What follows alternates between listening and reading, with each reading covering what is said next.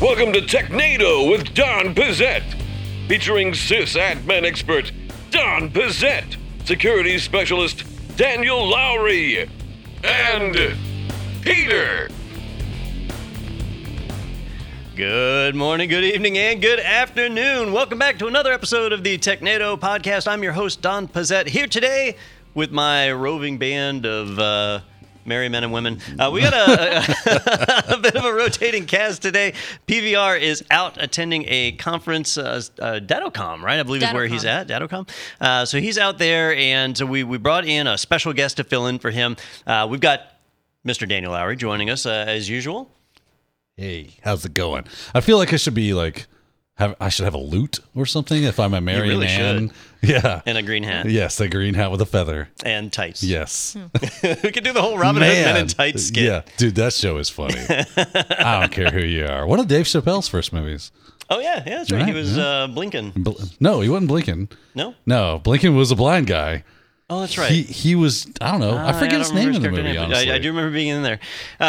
These are important tech matters to cover, which is why we brought in a special guest this week. Miss Sophie, how are you doing? Yeah, I wish I knew what you were talking about. Wow, you've got homework.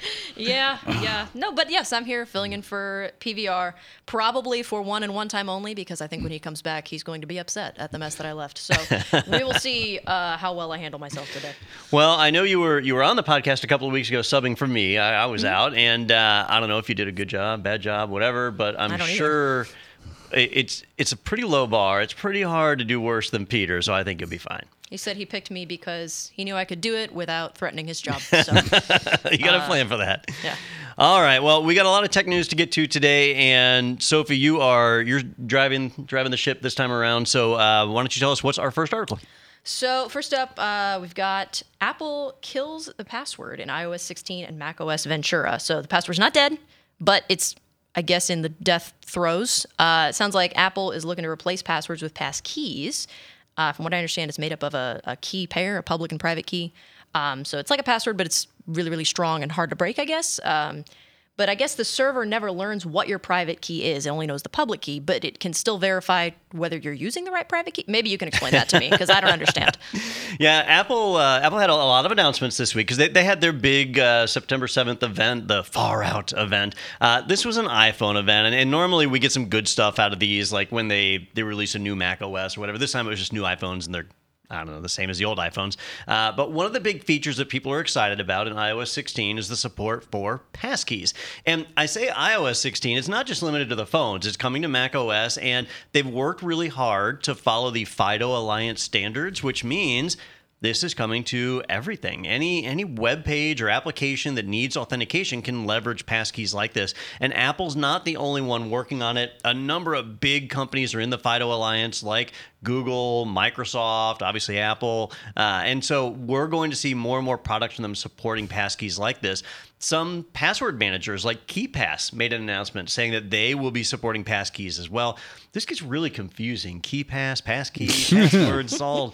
blurs together, but the technology is really super slick. It's actually, and Daniel, you probably think the same. It's actually a lot like SSH when you do certificate authentication. Yeah, really cool. Basically, you just say, "Hey, I've got my private key. You've got my public key. So all I got to do is encrypt something. And you can verify I am who I am because you can decrypt it with my private or my public key."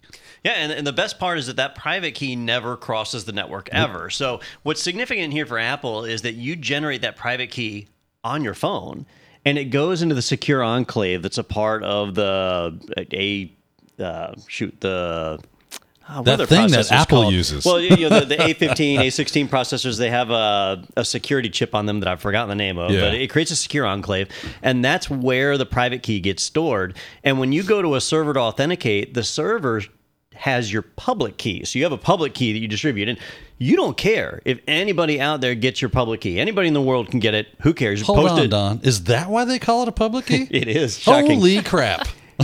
And the public key only allows you to encrypt data. It doesn't allow you to decrypt data. So the server can create a challenge, and the challenge can be simple as like, what's 1 + 4? Right. It can be whatever, right? And then it encrypts it with your public key and sends it to you. You would be the only one who could decrypt that to see the challenge. answer it and respond, and so now they know that it's you. So it's a really neat system. It's not new by any means. Like I said, SSH has been doing this for 20 years. It's just that we're now seeing it where there's a framework built around it, and vendors can start to support it. Apple is obviously pushing really hard for it for a number of reasons, but we will see more and more adoption of this coming down the line. Microsoft has already said they're going to support it. Google's already working on it. Another number of other vendors are as well. So it'll be really cool. The nice feature to me, though, is that they're working on a process to help with signing up, like creating a new account on a site, where potentially you don't have to give that site any of your information, no email address or anything. You just generate a private key locally, send a public key up to them. That becomes your identity, and then off you go. You have total control of the data you share. Now, Donis, they're going to be, I mean, it seems like this is specific to certain things like web applications. Obviously, this is amazing. This works really well. But what about like my local machine? Are we going to start seeing that? Are there always going to be those certain spaces where the password is king and you just can't really utilize something like this? Well, you know, Microsoft has already laid the groundwork for this in Windows with the Windows Hello system. And so it has a lot of compatibility with the FIDO Alliance. They haven't gone all the way. Like, you can't log into Windows with just your YubiKey, for example. Right. So you have to have more. The system they're working on is kind of neat, where they have it where the application on your computer can display a QR code. And then you take your phone and you scan the QR code. And then the phone will connect with Bluetooth to the computer to then transmit the acceptance. We talked about this, didn't we? This sounds familiar. I don't recall. I thought we did. The Bluetooth piece is important because if I generate a QR code, like somebody could be scanning that remotely. It could be a fake code or whatever, but the Bluetooth connection wouldn't be there if it was remote or if it was a false So it has to be paired along with the QR, so kind of almost giving us some sort of multi-factor kind of thing. So they are thinking about it in terms of desktop applications, and they are, you know, this is beyond just Apple. This is something we'll see over the next couple of years start to roll out in apps everywhere. Nice. Yep. Wow. Yeah, so it's pretty significant. I kind of wonder sometimes, for like the average person on the street, they probably don't care. Yeah. It's like an extra level of complexity, but it'll actually make life easier. Do either of you, or Sophie, do you use like Apple Pay or Google Pay? I use Apple Pay from time to time. You're an Apple person. So when you do Apple Pay, you know, you go up to a gas station, whatever, you tap your phone, and that does, or if you have an Apple Watch, you do it that way.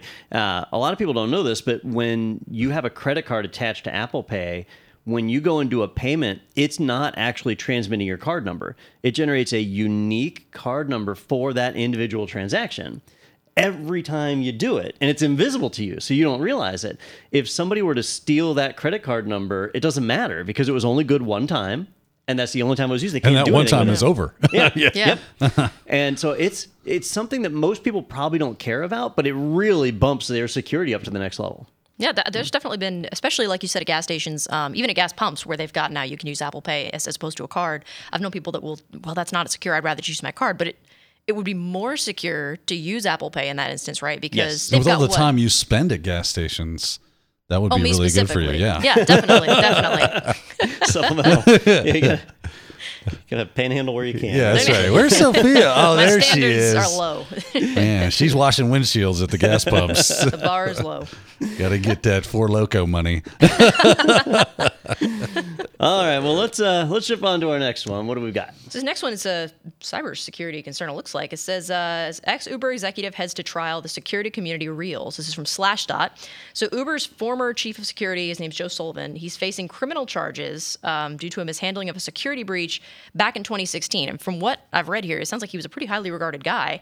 I was a federal prosecutor back in the late 1990s. He was one of the first to work on cybercrime cases, and then jumped into corporate security. But he was fired in 2017 due to that issue with the security breach, and ended up getting a new job soon after that at Cloudflare as chief of security. But he was charged in 2020 with 2 felonies as a result of that issue at Uber. And so now we've got other chief security officers, I guess, that are concerned about being held liable or legally for things that maybe the company did wrong or mishandled, and they're going to be financially viable for that. Is that right? Yeah, you know, so it's an interesting story. The thing that happened years and years ago is, you know, while he was the CISO for Uber, they had a breach. An attacker got in, got Uber data, and what they did is instead of disclosing to their customers that a breach happened and whatever, instead they reached out to the hackers And they said, hey, if we pay you, I forget how much, something like $200,000 or $300,000. If we pay you, let's just say $200,000, would you sign an NDA and say that it was consulting that you did, like, you know, like a pen test? Nice. And then, you know, it wasn't a breach. It was a this was an authorized. And whatever. So it turns out you can't do that. And yeah, you can't whip out the pen test fairy and wave a magic wand and go, oh, this wasn't a breach. It was a penetration test. And so what he's saying is, look, you know, it was the company that made that decision, not me individually, but I'm being sued or held liable or, you know, criminal charges against him. And Uber said, no, sorry, dude, that's on you. And so he had to sue Uber to cover his legal fees for the other side. So it's all going back and forth. And what people are trying to figure out now is if you're a CISO, so if you're in charge of security and your company has a breach, it's kind of a given that you're going to get fired, right? So, yeah, I was about to say, isn't that like synonymous with alcoholic? Yeah. So, because it will drive you to drink. You know, a CISO's job, in the media at least, a CISO's job is to fall on their sword, basically, if a breach happens. But now, if they could have criminal charges put against them because of, you know, a breach, well, people are worried about that, and people are starting to get up in arms, but they're losing sight of the fact that this guy tried to destroy evidence, right? Yeah. You know, the fake NDA, well, it was a real NDA, but it was, you know, the fake pretense. That was fraudulent activity, and that's where the real kind of crime comes. It's a little fraud between friends, Don. Come on, man. You can be such a stick in the mud. Now, Daniel, I think we've talked about this before, like outside of the podcast, because you create hacking videos and training and stuff on YouTube. I do. Do you ever worry about the legal ramifications of that? So actually, I did for a while, right? I was a little worried about, like, should I be saying, because I don't typically go, hey, don't use anything that you see on my YouTube channel for, you know, wicked purposes. Don't do that. Once in a while, I might say that, but by and large, I don't. I'm like, do I need to tell people to not break the law? Is that like how it works now? Do I have to also say, hey, don't murder your neighbor and eat their skull? You know, that's something that should be inherent to everyone, that you should just know. I think that's going to be the quote of this episode right here. If we did episode titles, that would be it. Don't. You like how I qualified the murder as some sort of also cannibalism? I like how you went to eating their skull, though, because well, you know, bone marrow. Bone. Yeah, bone broth is very, marrow and very a big deal. Yeah. Yeah, I would wonder, is there bone marrow in the skull? Let's find. Wait, no. Who's got a computer? All right, if you out there know if there's marrow in the skull, please like and subscribe or whatever. That's the kind of viewer we want here at TechNado. Sucking the marrow out of a skull piece right now. Oh, man, we get on my keyboard. What a coincidence.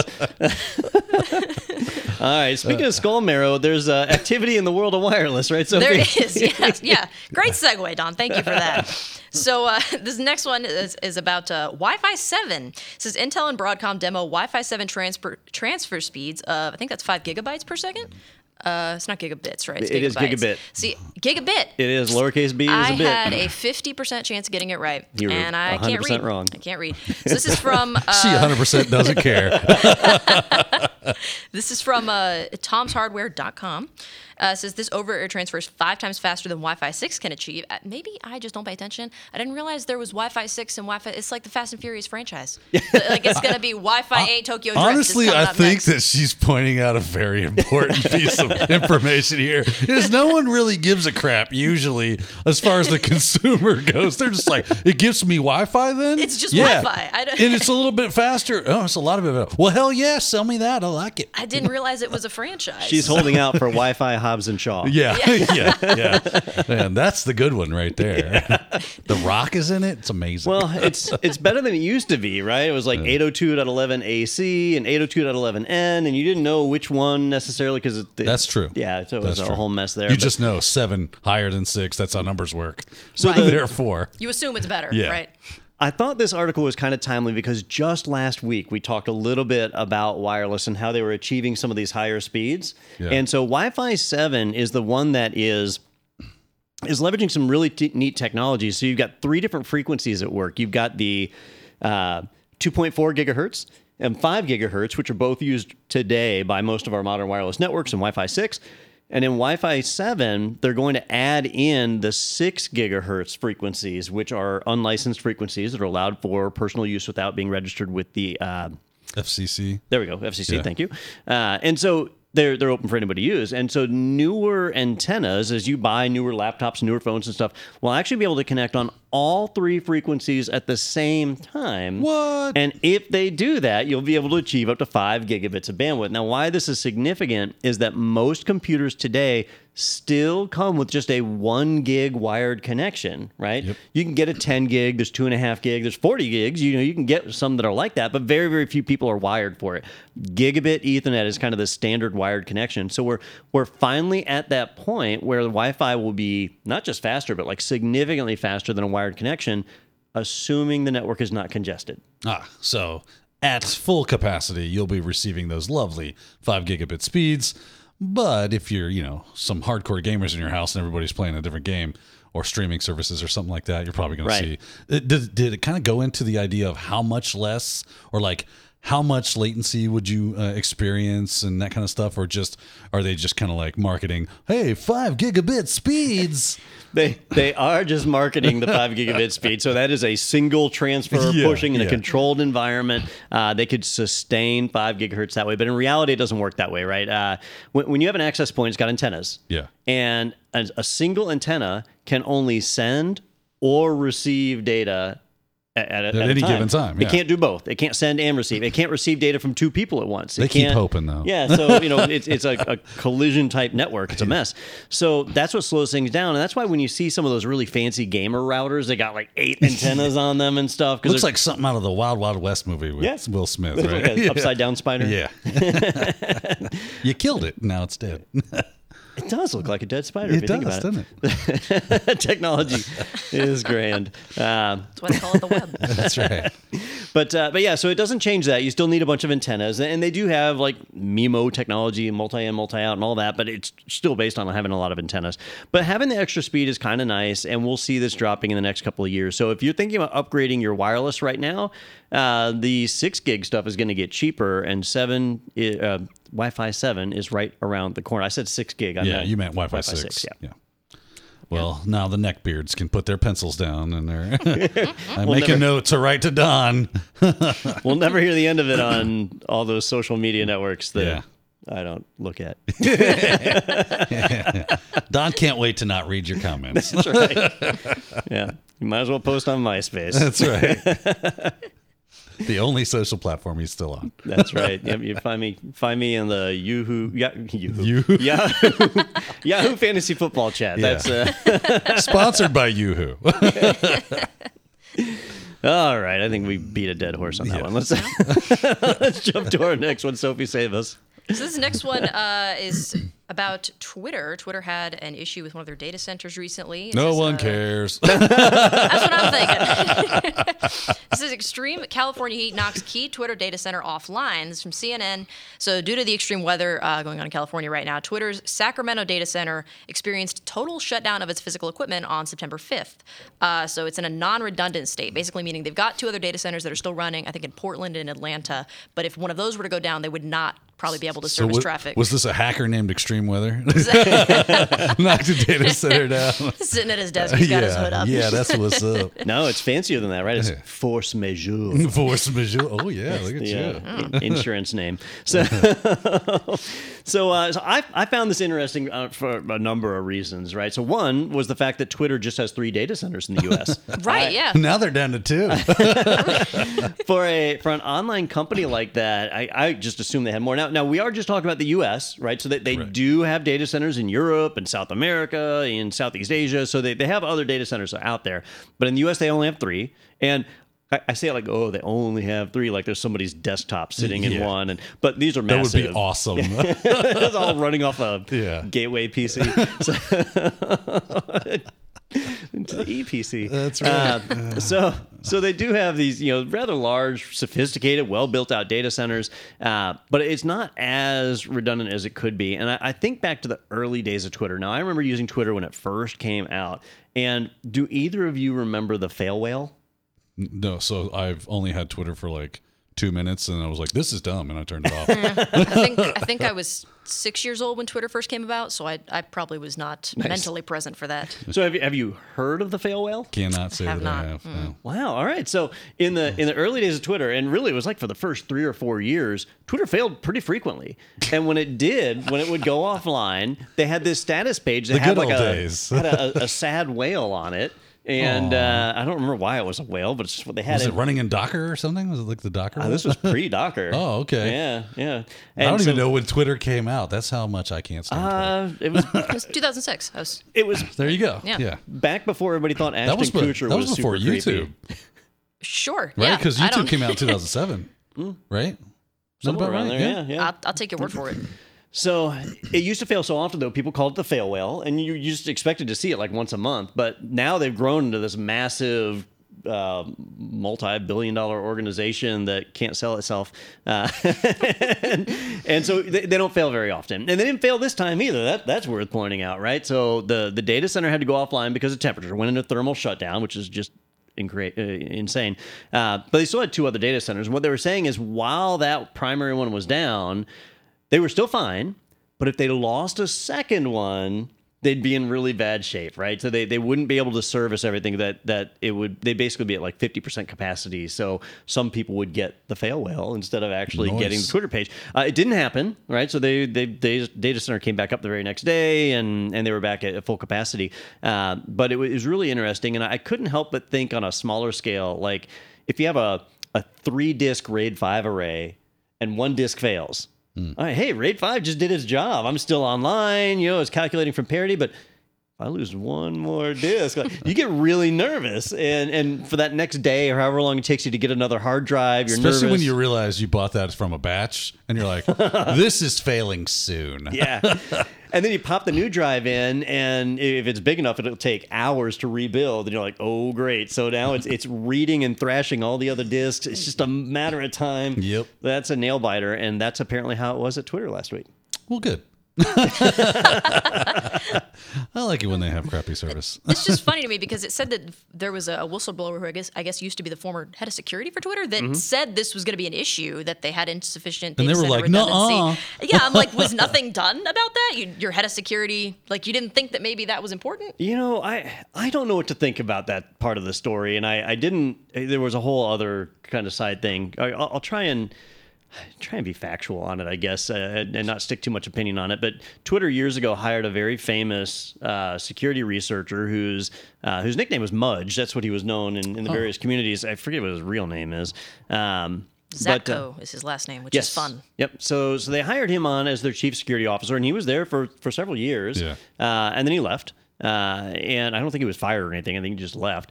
And he came out very recently, and people are saying that it's potentially timed with Elon Musk trying to get out of the Twitter purchase deal.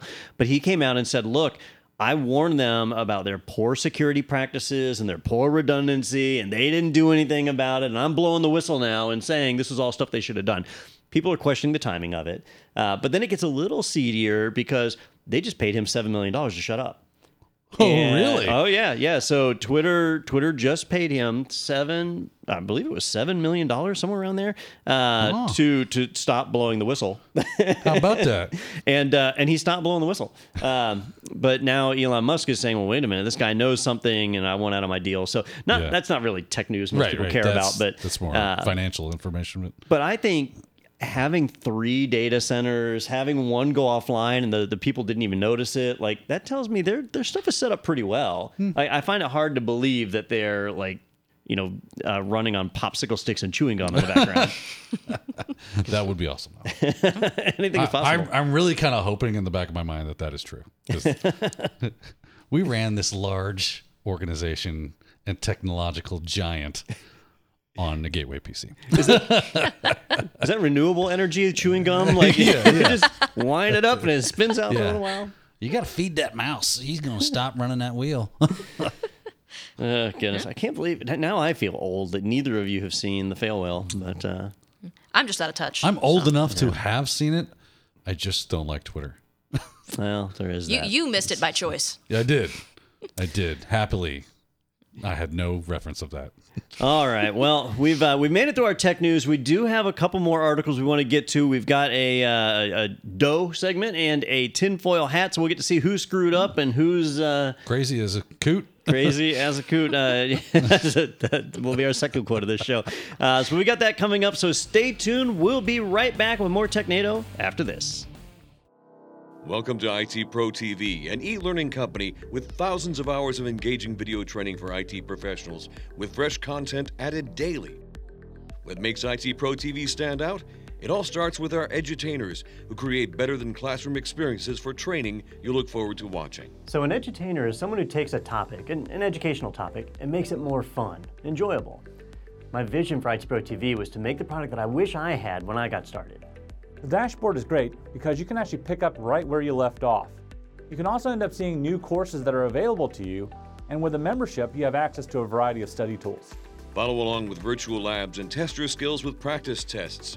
And unlike traditional training, you aren't handcuffed to your desk.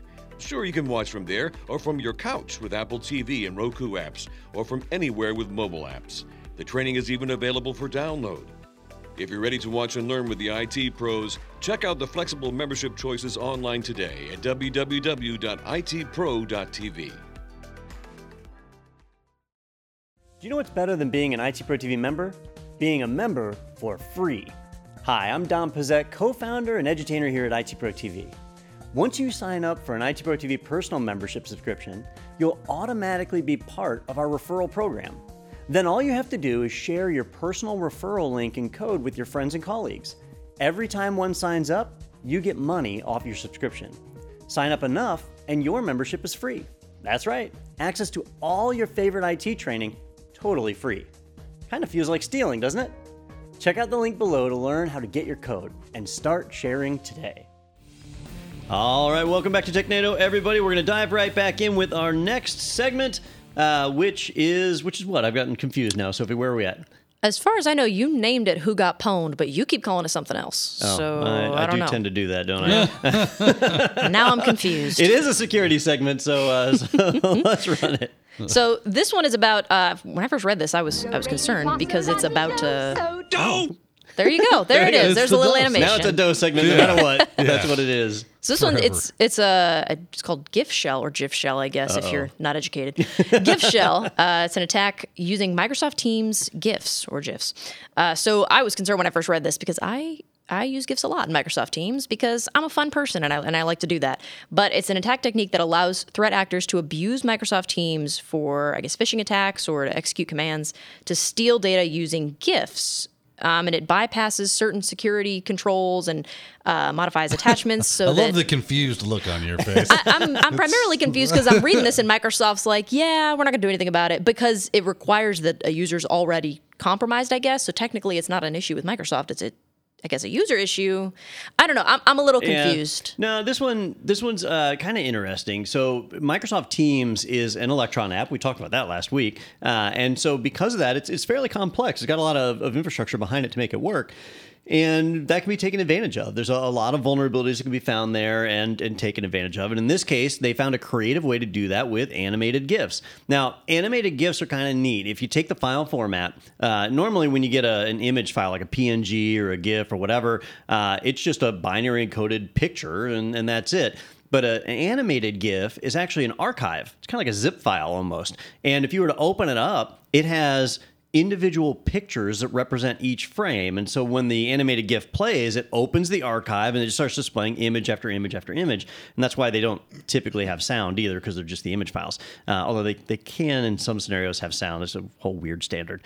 But that means that Teams or any other program has to do a little work to display that animation. And anytime an application has to do work to display something, that's something a hacker will try and take advantage of, especially when it comes to like opening an archive, because there's self-executing archives and ones that can contain executable code inside of them. And in this case, an attacker found a creative way to do that where they can actually create a reverse shell using an animated GIF. In other words, you just think you're viewing a picture of Homer sinking into the bushes or whatever, and in reality, you're opening up a remote shell where an attacker can get into your system even when you're not looking at it. Seems pretty scary. But when I read through it, the way it was described, like step one was they had to get a foothold on your machine. They had to put a some kind of a responder or something like that on your machine that they could reach out to and talk to.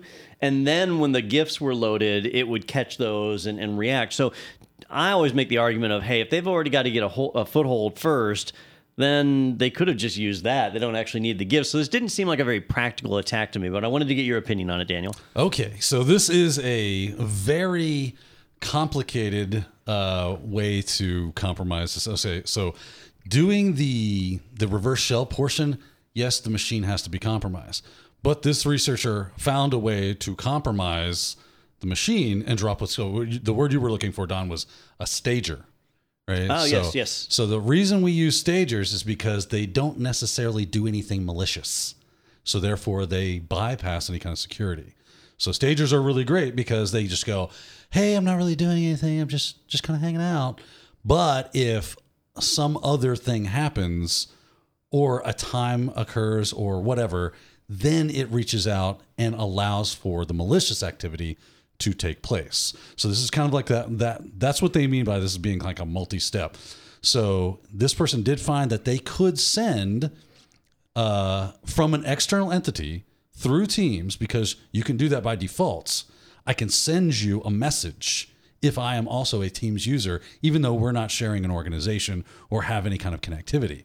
I can send you a message, and inside that message, I can modify that message, because by default, I can send you a message, but I can't send you an attachment. So what they did was they sent an attachment to an organization they could send attachments to, grabbed that information, modified it so that it, when I send you an attachment, basically bypassing that security. You get the message. It looks like a regular JPEG or something like that. You click on it, and it actually runs code. Right? And what it does is it drops something on that starts looking at a specific folder area, which is a log file, which is accessible by anybody that's on the system, right? This would be the Teams, the application itself, any user that's on the system. It can look into that log file. It monitors for the download of a GIF. If I send you now, I send you that GIF. Well, I've got the stager on there. The stager can look at that GIF. It's base64 encoded. It has some specific ideas that it should be looking for to let it know that, oh, that's the payload I'm looking for. Once it sees that, it de-encodes that information, runs the shell commands you're looking for, encodes that information as it's done, puts that as a file in there, and then looks for... Actually, I think it reaches out to... Yeah, it's reaching out to your attacking GIF teams and sends the request there. And then it says, oh, well, I don't have that file, but I'm going to de-encode this information. And that is the output of this command I ran. It's very complex in the way that it runs. It has multiple steps, which is why Microsoft was like, well, not any one of these things is a serious concern.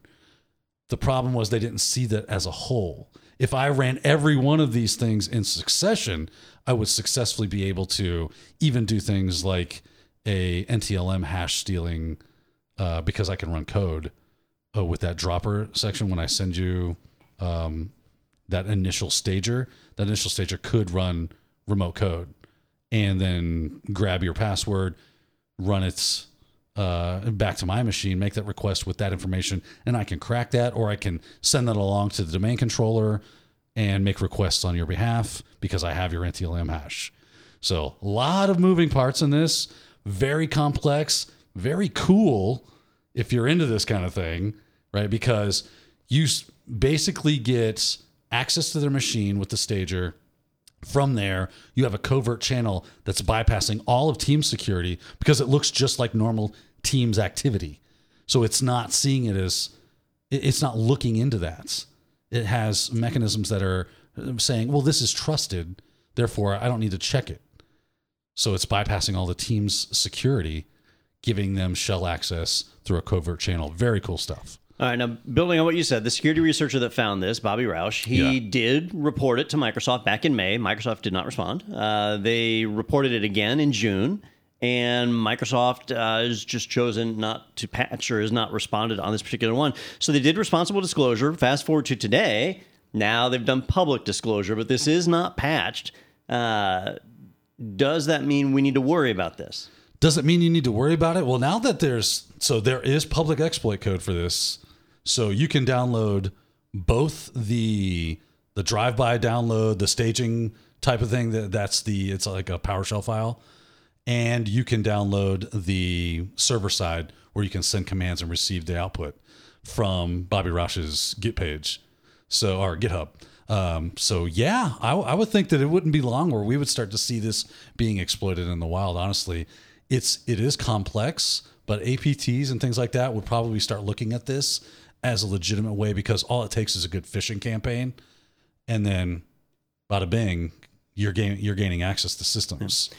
Now, as an individual, I'm not sure what you could do, but if you have a Office 365 or Microsoft 365 subscription in there, you can disable messages from external recipients. Correct. You have to look and see whether you're actually using that. But for uninvited guests, for people that are just trying to email in from the outside, you can block that type of communication. So it might be worth looking into that until a patch gets out. But I imagine Microsoft will probably respond a little bit faster now that this is out in the public. Yeah, I would say so.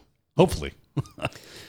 All right, so that one, I mean, I guess we could say it's a who got pwned, but I liked it to be a doe a little bit better, just because Microsoft had the chance to fix it and didn't. Yeah, I would agree with that, because no one technically has been pwned yet. Right? Yet being the operative word, right? Yet being the operative word. I feel like there's some Russian hackers out there going, this looks good, we will use this, yes. I like it. Thank you very much. Yeah. Thank you, Bobby Rush. All right, well, let's jump to my favorite segment, which is the tinfoil hat segment. Yeah, speaking of Russian hackers, I guess it's... The moon landing was fake. We have another animation. Look at that. You've never actually watched the techno. I didn't realize y'all did it every time. Do you understand that? Yeah. This is new for me. Wow, it keeps going. Okay. Well, speaking of Russian hackers, or I guess Ukrainian hackers, in this case, this one's from ndtv.com. It says, Ukrainian hackers honey-trapped Russian soldiers by using fake profiles of women. So it's an organization called Hack Your Mom. Funny. Started by a Ukrainian IT expert with the help of some additional hackers. I believe they're up to 30 now that are doing this. So what they're doing is they're using fake accounts with photos of attractive women to lure Russian soldiers into, I guess, unintentionally disclosing their location, and they then forward that information to the Ukrainian military. So it's like, I guess, catfishing with really, really severe consequences for the person that gets catfished, because it's not like you're just, oh, I bought an Apple gift card for this person because I thought they were a pretty girl. It's like, oh, we might die. Like, I'm doing this all, the dating scene is so hard these days. I know. Even during wartime. So I thought this was really neat, because they're creatively using what would normally seem like completely useless skills to actually achieve something cool. So first off, catfishing, a dating site. So that's one. So they're pretending to be various available women, hot singles in your area, I believe. And so posing as that. And then the second thing that they're doing is they're basically doing geoguessing. Do you guys ever do geoguessing? I've never. I mean, I know what it is, but I've never done it. Yeah. You're familiar with it, Sophie? I think I've watched videos of people doing it, but I've never done it. I should clarify. I have watched videos of people doing it. I can't do it myself. But The idea is you get a picture of somebody, and based on items that are in their background, you figure out where they are. And so these available women in Ukraine are basically asking these people to send selfies and saying, hey, GI, or whatever. Yeah. I don't know what the Russians call it. Comrade. Send me a photo of you, in action. Battle action. Let's clarify. What's this side again?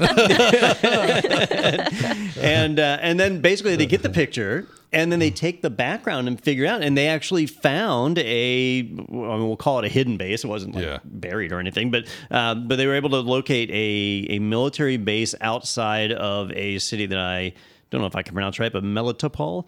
And they were able to turn that over to the Ukrainian military, which then was able to act upon that intelligence.